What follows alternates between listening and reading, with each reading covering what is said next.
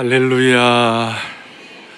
오늘 여러분 회중 찬송하실 때에 주 없이 살 수 없어 나 혼자 못 서리 힘없고 부족하여 지혜도 없으니 내 주는 나의 생명 또 나의 힘이라 주님을 의지하여 뭘 얻는다고요? 지혜를 얻으리. 오늘 하나님이 주시는 지혜가 충만한 예배가 되기를 바랍니다. 자, 우리 오늘 참을 마음의 손을 가지고 앞뒤 저 옆에 하나님이 주시는 지혜를 얻기를 바랍니다. 그렇게 한번 우리 덕담합시다. 아, 제가 이런 권면 설교 시간 전에 거의 안 하는데요. 오늘은 여러분 꼭 지혜를 얻고 가기를 바랍니다. 저는 여러분들에게 계속 강조하는 것 중에 하나가 우리는 영적 존재이기 때문에 영적으로 성공해야 한다고 말씀을 드렸습니다. 영적으로 성공을 하려면 세상 지혜가 아니라 하나님의 지혜가 필요한 것입니다. 이 세상 지혜는 아무리 똑똑하고 아무리 우리가 뭐 공덕을 쌓고 득도를 하고 고행을 하고 대단한 사람이라 할지라도 세상 지혜로서는 어떤 사람도 죄 문제를 해결할 수가 없습니다. 아무리 해도 안 됩니다. 우리는 하나님이 주시는 생명의 지혜가 있어야만 하는 것입니다. 그래서 예수님을 향하여 말씀하기를 예수님은 하나님의 능력이요. 바울 사도 고백할 때 예수님은 하나님의 지혜니라 그랬어요. 예수님이 지혜라고 그랬어요. 할렐루야. 그래서 이 예수님의 지혜가 있는 사람들, 이 예수님의 지혜가 있는 이 특징은 뭐냐면, 어, life saving wisdom이라는 것이에요. 그래서 성경은 어, 지식이 아니라 구원에 이르는 사람을 살리는 지혜가 충만한 것이에요. 그래서 오늘 예배를 통해 우리는 사람을 살리는 지혜를 얻기를 바랍니다. 아멘. 자, 오늘 3월상 25장은 아마 여러분 생에서 이 말씀 오늘 듣고 다시는 못 들을지 몰라요. 다윗과 아비가일에 관한 내용인데 여기에 무슨 사람을 살리는 지혜가 있을까 한번 집중해 보시기 바랍니다. 오늘 3월상 25장은 다윗이 바란 광야라는 곳에 가서 있었던 내용이에요. 무슨 말인가 하면 당시 고대의 왕정 사회는 왕의 눈밖에 나면 다 끝이에요. 그 왕의 눈밖에 나면 인생 고생 시작이에요. 다윗이 그랬어요. 사울 왕의 눈밖에 나서 다윗이 쫓기는 존재가 되었고 더더구나 이제 다윗 사울 왕 치하에 있으니까 사람들이 다윗을 현상범처럼을 알고 다윗을 고발하고 다윗을 죽이려는 사람들이 많아. 다윗이 이스라엘 지역에는 있을 수가 없어서 저 이스라엘 가운데서도 거의 국경선상에 바란 광야.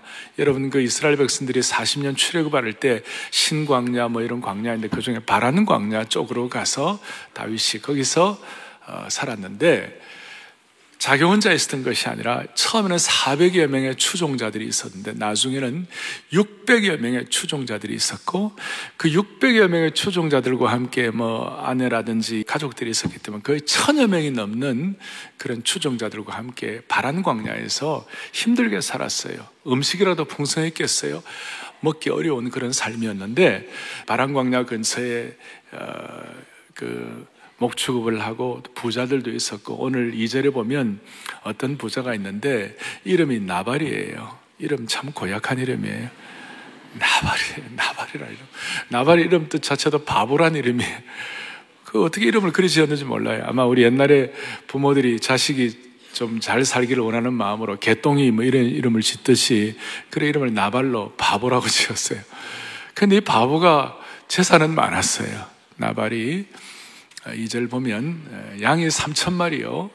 염소가 천 마리라. 그 고대 시대에 수천 마리의 양 가축이 있었고, 가축만 있었겠어요. 다른 것들도 많이 갖추고 있었죠. 이런 사람들이 이제 그 바란 광야 근처에 있는데, 그 바란 광야에는 또 블레셋 사람들이라든지 강도라든지 이런 사람들이 출몰을 하고 좀 위기의 지역이었기 때문에 다윗이 그 600여 명의 추종자들 용사들과 함께 다윗은 그냥 가만히 있지 못하고 목자의 심정을 가지고 그 어려운 지역에 어, 민정 경찰대 비슷하게 해가지고 그렇게 최선을 다해서 사람들을 지켜주고 또 이 가축들을 지켜주고 그렇게 했어요. 그렇게 해가지고 어느 날 이게 쭉 나오는데요. 양들이 털을 깎는 시기가 되었어요. 양들이 털을 깎는 그 시기 앞에 있는 내용들 제가 지금 추격해서 말씀을 드리는 거예요. 양들을 털을 깎는 시기가 우리 농경 사회로 말하면 추수하는 시기 마찬가지였어요. 그러니까 행복한 시간이고 지난 1년 동안에 고생하고 양들을 목축하고 뭐 애쓴 그 모든 것들이 종합적으로 결론에서 축복을 받는 그런 시간이었어요. 그러니까 잔치하는 시간이었고 그리고 서로 이렇게 기뻐하는 시간이었어요. 그래서 다윗이 그 소식을 듣고 아, 그 추수하는 그 양들의 털을 깎는 시기에 잔치하고 떡을 먹고 그 다음에 이렇게 서로 기뻐하고 이런 시간이니까 우리가 지난 시간들 동안에 이 상당히 많은 에너지를 투자하고 고생을 해가지고 민정 경찰 비슷하게 다들 보호하고 가축을 지켜주었으니 우리들도 좀 이렇게 그 떡들도 좀 먹고 좀 음식을 공급받는 것이 마땅하다 생각하고 그 중에 제일 부잣집인 나발이라는 집에 요청을 넣었어요. 10명의 다윗의 부하들이 가가지고 이제 좀 이렇게 좀 어, 주수의 좋은, 좋은 잔치 시간에 여러분들 우리를 좀 도와달라 이렇게 이제 했어요. 그리고 다윗이 사실 그 말이 진실인 것은 사무엘상 25장 16절에 보면 이런 내용이 나와요. 16절에 보면 우리가 양을 지키는 동안에 그 우리는 나발의 그 종들이 하는 얘기예요. 나발의 종들이 양을 지키는 동안에 그들을 그들은 다윗과 함께 하는 추종자들이에요. 그들이 우리와 함께 있어 어떻게 됐느냐? 밤낮 우리에게 뭐가 되었다고요? 담이 되었다. 16절. 밤낮 우리에게 담이 되었다. 그러니까 밤낮 쉬지 않고 지켜줬다. 그러니까 밤낮 담이 될 정도로 고생을 했으니 그 양들의 털을 깎는 그 잔치의 시간에 어느 정도 이렇게 음식으로 공급받아 마땅하다 하고 이제 보냈어요. 그리고 보냈는데 세상에 무슨 일이 벌어졌는가? 10절과 11절에 나발이 거기에 대해서 뭐라고 반응을 하냐면 10절 11절 좀 보세요. 뭐를 나발이 다윗의 사환들에게 대답하여 이르되 10명이 온 그 사환들에게 대답하여 다윗은 누구며 이세의 아들은 누구냐? 요즘에 각기 주인에게서 억지로 떠나는 종이 많도다. 다윗은 누구며 이세의 아들은 누구냐? 지금 나발이 다윗을 모르는 것이 아니에요. 다윗을 알아요. 아는데 지금 다윗에게 모욕을 주는 거예요. 다윗에게 상처를 주는 거예요. 다윗을 무시하고 멸시를 하는 거예요. 그리고 요즘 각기 주인에게서 억지로 떠나는 종이 많도다. 그러니까 사울왕을 떠나 있다는 것을 은근히 비하하는 그런 내용이에요. 11절 보세요. 내가 어찌 내 떡과 물과 내 양을 털 깎는 자를 위하여 잡은 고기를 가져다가 그 다음 보세요. 어디서 왔는지도 알지 못하는 자들에게 주겠느냐? 여러분, 나발이 다윗을 모르고 한 얘기가 아니에요. 멸시를 하는 거예요, 지금. 이렇게 말해서 다윗은 죽으라고 도와주고 애쓰고 수고했는데 돌아온 대답은 모욕과 수치와 멸시였어요. 자, 이제 이 순간이 중요한 거예요. 그래서 오늘 이런 배경을 앞에 놓고 먼저 우리가 생각할 것은 함정을 조심해야 돼. 뭘 조심하자고요?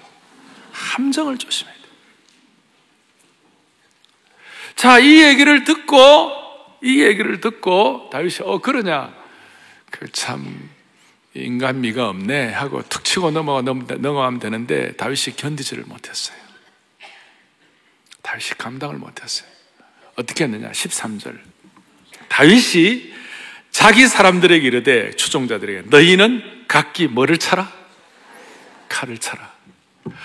각기 칼을 차매 다윗도 자기 칼을 차고 몇 명 가량 400명은 데리고 올라가고 그 다음에 200명, 600명, 200명은 이제 그, 그 지키고 있고 자기 지키고 있고 400명 다윗하고 치면 401명이 칼을 차고 가가지고 칼을 차고 가가지고 이 나발레가 가만히 안 둔다. 그리고 22절에 다윗이 뭐라고 하면 22절에 내가 그에게 그에게 누구냐면 나발이 나발에게 속한 모든 남자 가운데 한 사람이라도 아침까지 남겨두면 하나님은 나에게 벌을 내리시고 또 내리시기를 원하노라. 무섭지 않습니까? 시산혈례 들어봤습니까? 예? 시체로 산을 이루고 피로 바다를 만든다고.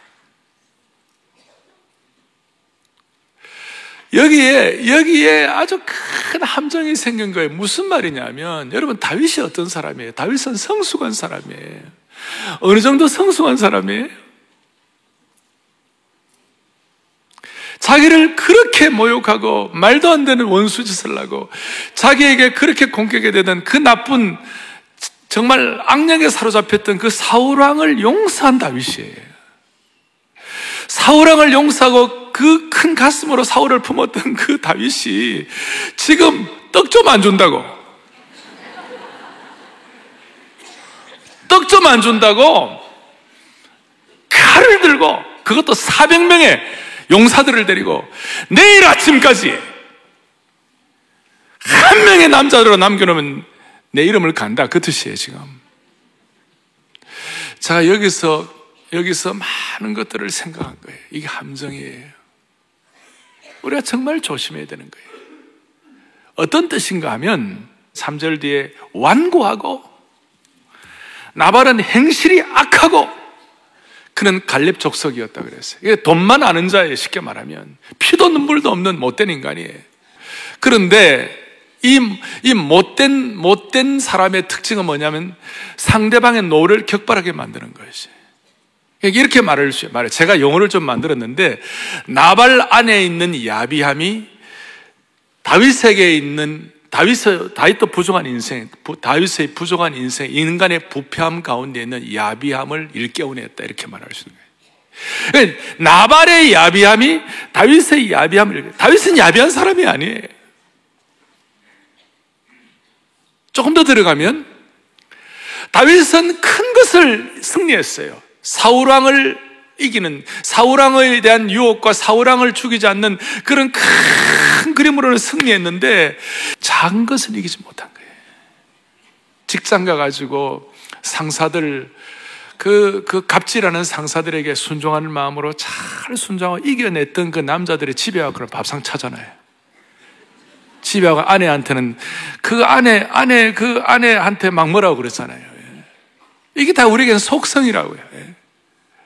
그냥 나라를 구하는, 그 나라를 구하는 사람들이 집에 갖고는 자식들하고는 문제가 막 일어났잖아요.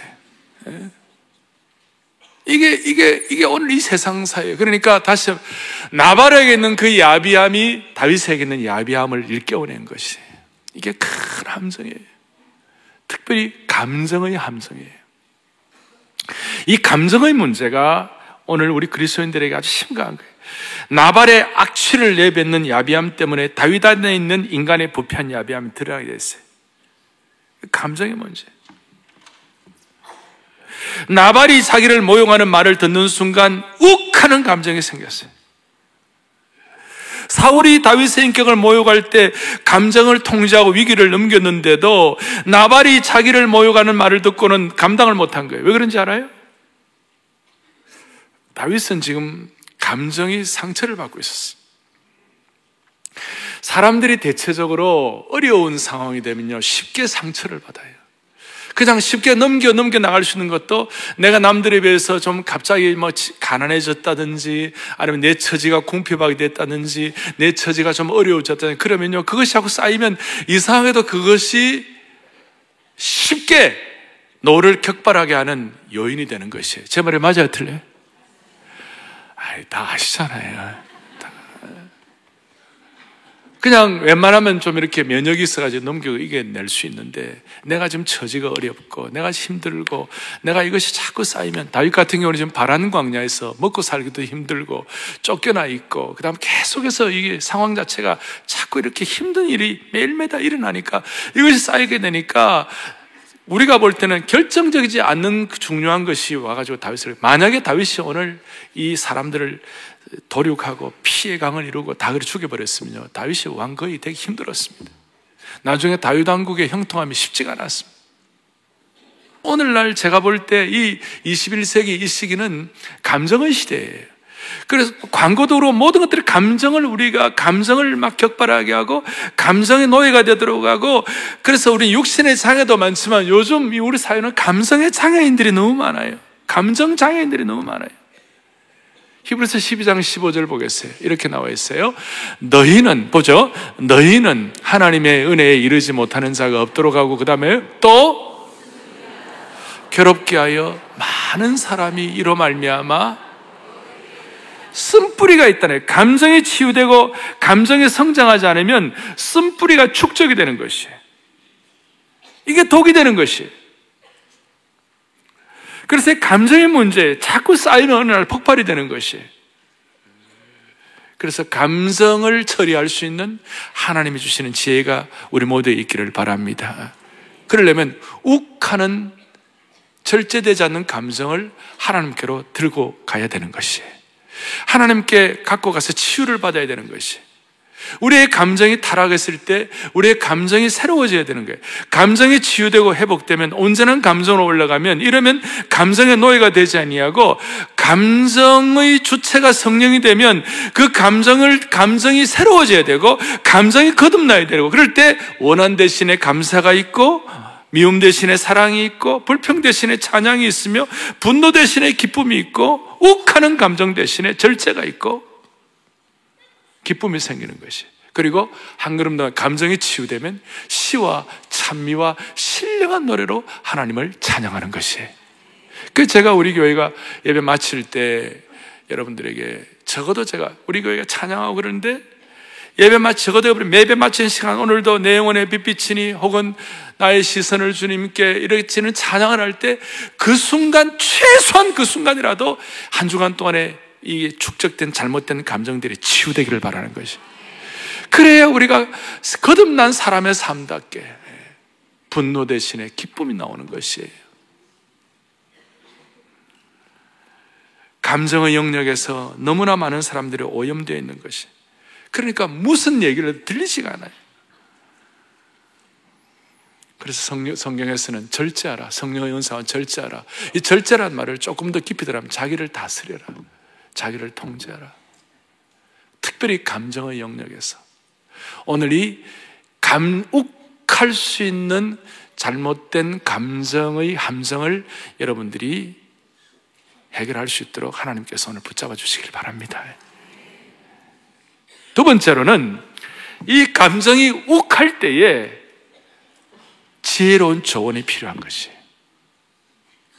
오늘 하나님께서는 다윗의 감정이 욱하려고 하는 그 순간에 하나님의 신적 개입을 통하여 이 감정을 치유하게 만드시는 것이. 하나님 누구를 준비하셨어요? 아비가일을 준비하셨어요. 아비가일이라는 여성이 어떻게 나오느냐?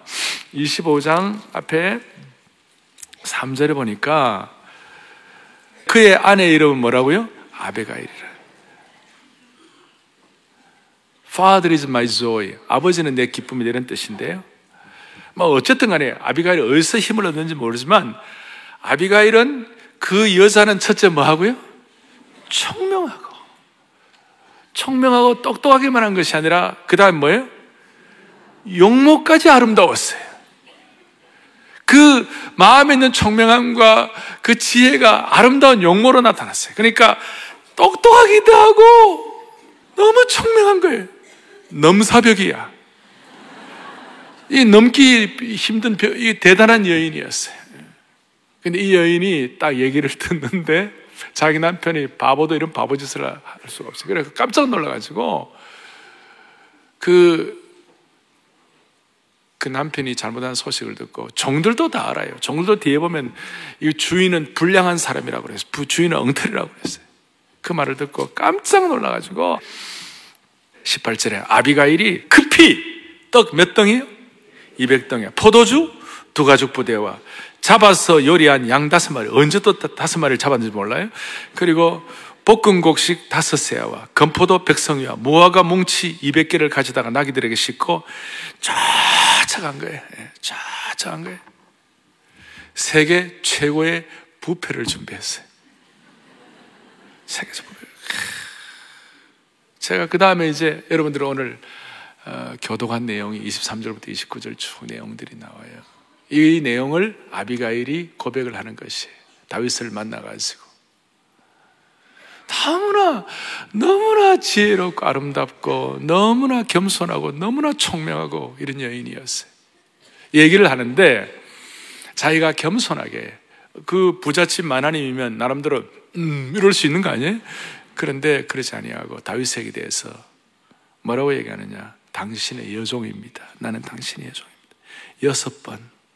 그리고 내 주 다윗이여 주님이라고 롤드라고 수번 이상 다윗 앞에 겸손하게 얘기하면서 25절에는 뭐라고 얘기하느냐? 내 남편은 바보입니다. 자기 남편에 대해서 얘기해. 나 자기 남편이 잘못했다고 얘기를 하고 그렇다고 해서 26절에 당신 손에 피를 흘리면 되겠느냐고. 이 피를 흘리면 피 흘리는 거로 끝나는 것이 아니라 당신의 생애에 큰 오점을 남기는 거라고. 그리고 28절, 29절 오면, 28절 오면, 당신의 나라가 있고, 당신이 해야 할 왕국이 있는데, 그러니까 이 아비가의 입장에서는 다윗이 왕 될 것을 자기는 믿고 다윗에게 이런 고백을 하는 것이에요. 그러고 난 다음, 자, 자기 남편이 부족하다. 그 다음 당신이 피를 흘리면 되겠는가?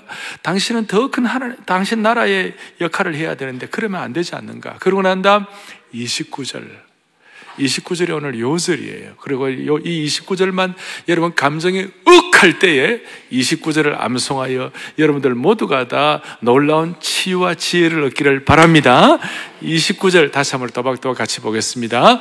사람이 일어나서 내 주를 쫓아 내 주의 생명을 찾을지라도 내 주의 생명은 내 주의 하나님 여호와와 함께 생명 싸개 속에 쌓였을 것이요 내 주의 원수들의 생명은 물매로 던지듯 여호와께서 그것을 던지시리이다. 아멘. 그러니까 한마디로 말하면 당신은 하나님의 생명 싸개 속에 보호되는 사람 아닌가? 당신은 하나님의 생명의 보자기로 쌓인 인생이 아닌가? 그리고 당신의 원수들은 그냥 물맷돌 던지듯이 여호와께서 그를 던질 테니까 믿고 확인하고 그냥 하나님의 생명 보자기 속에서 하나님께 맡기라고 여러분 어떻게 이 시골에 있는 이, 이, 이 여인이 이, 이, 여인이 이런 지혜로운 고백을 우리에게도 감동을 주지 이걸 지금 제가 쉬운 번역으로 설명하면 이렇게 할 수 있어요. 보시겠어요? 다윗이여 읽어보겠습니다. 다윗이여 당신의 영혼은 당신의 하나님이 주신 생명 보자기로 자, 이해가 되십니까? 그 다음에 그 생명 보자기는 하나님과 함께 안전할 것입니다. 하나님이 당신과 함께 계십니다. 하나님을 따르는 사람의 생명은 하나님이 지켜주실 터인데 나발 같은 자의 무례함이 무슨 문제가 되겠습니까? 나발 같은 사람에게 화를 내므로 나발 같은 사람이 되지 마세요. 은근히 또 찌르는 거예요. 예. 그러니까 당신은 생명상에 쏘인 생명의 보자기 속에 쌓인 당신의 생애인데 뭐가 걱정이냐고. 하나님을 따르는 자의 생명은 하나님이 지켜주실 때인데 나발의 무례함을 그냥 잊어버리라고. 그러면서 하나님을 대적하는 사람들에 대해서는 물맷돌을 던짐과 같이 던져버린다. 그 말을 하는 순간 다윗의 머리에 파노라마처럼 지나가는 선뜻 지나가는 생각이 뭘까요? 과거의 엘라 골짜기에서 다윗이 골리앗을 물리칠 때 물맷돌로 승리하게 하신 그 하나님의 역사에 대해서 다윗이 다 생각을 하면서 그렇지. 내 생애는 하나님의 생명 보자기 안에 쌓이는데 내가 오늘 왜 이러나 그 마음에 탁 생각되는 순간 지금 다윗이 붕괴해가지고 욱하는 심정으로 내가 저거 내일 아침까지는 죽이지 않으면 나는 성을 갈 테야. 내 아침까지 남자가 한 명으로 살아있으면 나는 사람도 아니다. 이런 식으로 해가지고 막 치밀어 올라가지고 그것이 제, 자기 생에 가장 중요한 중요한 것처럼 되어서 칼을 들고 쫓아가는 그 상황에서 다윗이 저걸 깨닫는 순간 어? 이거 아무것도 아니네. 내가 왜 시시한 나발에게 내 인생을 걸어? 나발, 바보 같은 나발. 그게 내가 내, 내 인생, 그러니까 인생에, 이거는 내 인생의 진짜 중요한 주제에 비하면 이거는 완전히 저 엑스트라야. 이거는 아무것도 아니네. 그냥 내 인생의 그냥 메인이 아니라 이거는 뭐 추가도 아니고 이건 그냥 엑스트라네. 이 생각이 들면서 다윗의 마음속에 영적으로 확 하나님께서 그에게 새로운 안목과 깨우침을 주시는 것이에요. 지금 다윗은 그 이제 뒤에 나오면 뒤에 이제 다윗이 이제 고백한 내용들 이제 반응한 내용들 보면 갖고 온그 어, 다윗 그 갖고 온 음식에 대해서라든지 이런 거 언급하지도 않아요. 자기가 그 음식 때문에 열 받아 가지고 죽이려고 그랬는데 아 이게 아무것도 아니구나. 이건 아무것도 아니구나. 사랑하는 여러분, 우리 하나님께서 다윗에게 이런 깨달음을 주시도록 아비가일을 사용하신 주님을 찬양합니다. 그러니까 욱하는 감정이 생길 때 하나님은 아비가일 같은 신적 개입을 통해 아비가일 같은 사람을 붙여 주시든지 아니면 하나님께서 지혜의 문을 열어 주시는 것이에요. 그 하나님의 백성들에게 주시는 축복인 줄 믿으셔야 되는 거예요. 아비가일의 아름다움과 지혜가 다윗이 빠져 들어갈 뻔했던 살인과 오욕과 오염과 깊은 웅덩이에서 추함에서 건져내어 주신 것이에요. 신앙 선배 토마스 아켄피스는 인생길에서 지혜로운 충고는 우리를 인생의 난파선에서 건져낸다고 했습니다. 성경에는 지혜로운 조언을 통하여 생명을 살린 이야기로 가득 차 있습니다. 모세가 너무 바빠가지고 그 사역의 짐을 지고 어떻게 할 수가 없을 때 이드로라는 사람을 보내어 가지고 모세에게 지혜로운 분별을 함으로 말미암아 그의 사역을 이렇게 델리게이션 나누어짐으로 모세가 살았어요. 에스더에게는 모르드게 같은 사람을 주셔 가지고 전 민족이 죽어가려고 하는데 죽으면 죽으리라 금식하게 하고 이렇게 해서 온 민족이 사는 역사가 있었어요. 하나님은 하나님의 때에 욱하고 힘들게 할 수 있는 그런 상황에서 아비갈 같은 자를 준비하시는 주님을 찬양하십시다. 그래서 우리는 함정인을 조심해야 되고 아비갈 같은 지혜로운 좋은 자가 필요하고 세 번째로는 이런 은혜가 있을 수 있도록 우리는 날마다 우리가 이런 은혜에 붙잡혀 있어야 되는 거예요. 그러니까 우리가 나중에 은혜를 받고 보면 우리를 욱하게 했던 것이 아무것도 아닌 것이 되는 줄로 믿으셔야 되는 것이. 다윗은 큰 문제는 주님께 무릎 꿇고 승리했지만 작은 문제, 나발 같은 문제에게서 실패할 가능성이 많았는데 그래서 우리는 성숙한 사람이라도 우리는 늘 자기 자신이 하나님 은혜에 사로잡힐 수 있도록 우리는 자주자주 신앙인들 가운데서도 큰 문제는 주님 앞에 막 액을 벗고래가 해결하지만 작은 문제는 내 힘으로 해결하려고 하는 속성이 우리에게 다 있는 것이에요. 그래서 저는 큰 문제 순종하는 것은 어렵지 않은데 작은 문제 조심하는 건 쉽지가 않아요. 여러분 동의하십니까? 작은 문제 순종하는 건 쉽지가 않아요. 그래서 우리는 날마다 하나님의 은혜에 사로잡혀 있어야 되는 것이에요. 은혜는 날마다 필요한 것이. 지혜롭고 충성되고 믿음 있는 아비가일 같은 그런 하나님의 사람들을 만나야 되는 것이. 은혜 없으면 다윗 같은 성숙한 사람도 실수할 수가 있는 것이. 우리가 욱하는 감정에 사로잡히지 아니하고 오히려 감정을 사로잡는 지혜로운 은혜가 필요한 것입니다. 욱하고 열받는 감정을 조절하지 못하면 억하다가 뒷골이 땡겨가지고 큰 위험에 처할 수가 있는 것이. 베드로는 욱하는 감정 때문에 차고 있던 칼을 빼들어서 말고 사람의 귀를 잘라버린 것이. 우리는 하나님의 나라를 이루어야 할 사람들인데 우리는 칼로 이기는 것이 아니라 십자가로 이겨야 될 줄로 믿어야 되시는 것이. 그래서 우리는 우리의 감정이 하나님, 하나님의 은혜에 사로잡히게 되면 우리도 모르게 좀 멀리 내다볼 수 있는 지혜를 얻을 수 있어요. 그리고 멀리 내다보면 우리는 기다릴 수가 있어요.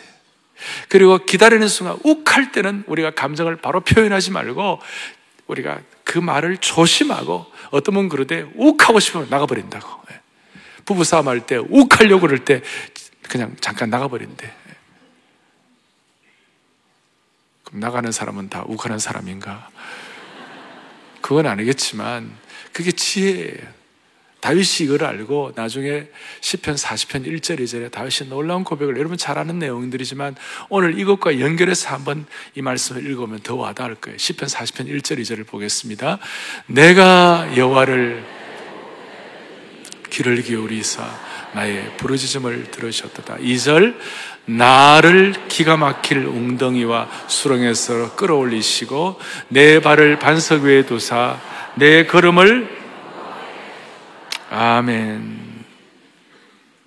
뭐예요? 기다리고 기다리시니 기다리고 기다리는 지혜를 주는 것이에요. 그래서 오늘 우리의 마음속에 좀 적용을 해야 돼요. 뭐냐면 하나님 아버지 욱하는 감정 수많은 감성의 함정들, 뭐 감성뿐이겠습니까? 수많은 요소 요소에 도사리고 있는 위험군들이 어떻게 하면 주님 이거 해결할 수 있는 지혜가 이런 생명의 지혜를 우리가 얻을 수 있습니까? 하나님 아버지, 내 인생의 곳곳에 필요할 때마다 아비가일을 만나게 하여 주십시오. 그리고 아비가일의 조언을 듣게 하여 주십시오. 그리고 이 아비가일이 오늘 이 시대에는 꼭 사람일 필요는 없어요. 어떨 때는 아비갈 같이 아름다운 찬양이 될 수도 있어요. 어떨 때는 아비갈 같이 아름다운 기도가 될 수가 있어요. 어떨 때는 아비갈 같이 놀라운 말씀이 될 수가 있어요. 어떨 때는 아비갈 같이 놀라운 우리에게 아름다운 자연이 될 수가 있어요. 찬양, 말씀, 기도, 자연, 사람 이런 축복이 저와 여러분들에게 신적 개입을 통하여 허락되기를 간절히 바랍니다. 이 시대에 욱하는 감정을 감정의 아픔, 감정에 축적되어 고통을 주려는 그런 상황을 이기게 되려면 어떨 때는 아름다운 찬송이나 내리는 눈이나 자연의 아름다움이나 하나님의 광대하신 우주 아름다운 삼남한상 이런 것들을 보면서 우리의 감정의 문제가 정리가 될 수 있어요. 어저께 그냥 천둥 벼락 번개가 와자자자 왔어요. 난리가 났어요 우리 교역에. 그럼 우리 감정이 이제 거기에 대해서 딱 두 가지 반응이 하나는 뭐냐면 어이구야 겁나네 하는 우리 감정에. 근데 나는 어떤 있으면 저는 뭐 대단한 사람도 아닌데 감사합니다. 왜냐 주여 천둥 번개가 있으면 비가 많이 올 줄로 믿습니다. 그리고 이 겨울 가뭄이 있는데 이 비를 통하여 좋은 것이 올 줄로 믿습니다. 그러니까 똑같은 감정에 대한 반응이 있는데 우리가 그걸 선택해야 된다는 것이에요. 그러니 우리에게 일어나는 많은 사건들 가운데 이것이 여러분들에게 아름다운 아비가일의 지혜로운 조언이 될 수 있도록 여러분이 선택하는 은혜를 주시기를 바라는 것이에요. 지난 수요일 저녁에 저희 교회는 아, 참 칠, 뭐, 수년 만에 장로장립식도 하고 또 우리 안수 집사 권사님들 임직을 했어요. 저는 그날 많은 치유가 일어났어요. 근데 그, 여러분, 뭐 좋은 것도 많아, 많이 있었지만 치유가 일어난 것 중에 하나가 뭐냐면 우리 권사님들 임직이 323명의 권사님들 임직을 했는데 그날 다 한복을 입고 오셨어요. 근데 그 한복이 얼마나 아름다운지 제가 한복을 보는 순간 치유를 받았어요. 그 너무 좋더라고요. 한번 보시겠어요? 여러분 아름답지 않아요? 이것, 이걸 보고 하나도 안 아름답다. 나발될 가능성이 많아요. 아름다워요. 또 우리 안수집 사람들도 보세요. 아름답죠. 또 우리 장로님들 임직도 보세요. 아름답죠. 앞에 장로님들도 좋지만 앞에 이 과일들도 아름답잖아요. 권사님들 다시 한 번 더 보여줘요. 아름답죠. 자, 이런 설명을 드리면은 일어난 상황 자체가 그걸로 끝나는 것이 아니라 또 이거 오늘 또 설교는 다 잊어먹고 한 번만 기억하시면 또 안 돼. 우리에게는 하나님이 은혜 주시면 날마다 우리를 붙잡아 주시면 은혜에 관해서는 날마다 붙잡힘 받으면 어떤 상황을 보고도 우리의 감정이 지혜롭게 선택할 수가 있는 것이. 정리하겠습니다. 아비가일은 바람 광야 근처에 사는 시골 아낙네였습니다. 근데 그 하나님께서는 이 아비가일에게 이런 지혜를 주셨어요. 그리고 생명 보좌에 쌓이고 나중에 다윗 왕국의 영원 무궁함을 깨닫게 되고 그런 은혜를 받아가지고요. 나중에 아비가일이 다윗의 아내가 됩니다. 나발은 10일 동안 살다가 죽어버렸어요. 그건 나중에 읽어보시면 알아요. 그러니까 그냥 보통 여인이 하나님 왕국의 생명의 역사를 일으키는 하나님의 백성이 된 것이에요. 우리에게는 생명사역은 뭐예요? 아까 제가 처음에 하나님의 지혜는 예수 그리스도가 지혜라고 그랬어요. 아멘. 제가 제일 처음에 고린도전서 1장 24절에 보면요. 예수는 하나님의 능력이요. 예수님은 지혜다 그랬어요. 우리에게 지혜라 그랬어요. 근데 예수님은 우리를 생명 보자기라 싸셔서 우리에게 지혜가 되시는 것이에요.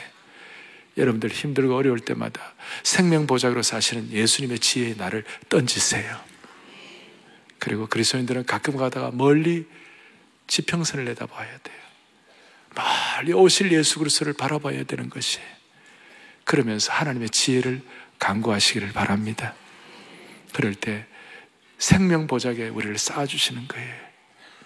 서론과 결론이 동일한 것이 숨이 쌍관이 우리의 인생에 이런 축복을 하나님이 허락해 주실 것이 욱하는 감정 큰 것은 잘하는데 작은 것에 실수할 수 있는 다윗 같은 성향이 우리 모두에게 있는 것을 하나님이 아시고 어떤 말씀, 어떤 찬양, 어떤 기도, 어떤 아름다운 자연을 여러분들에게 주실지는 저는 다 모르지만 저는 기대하는 것이에요.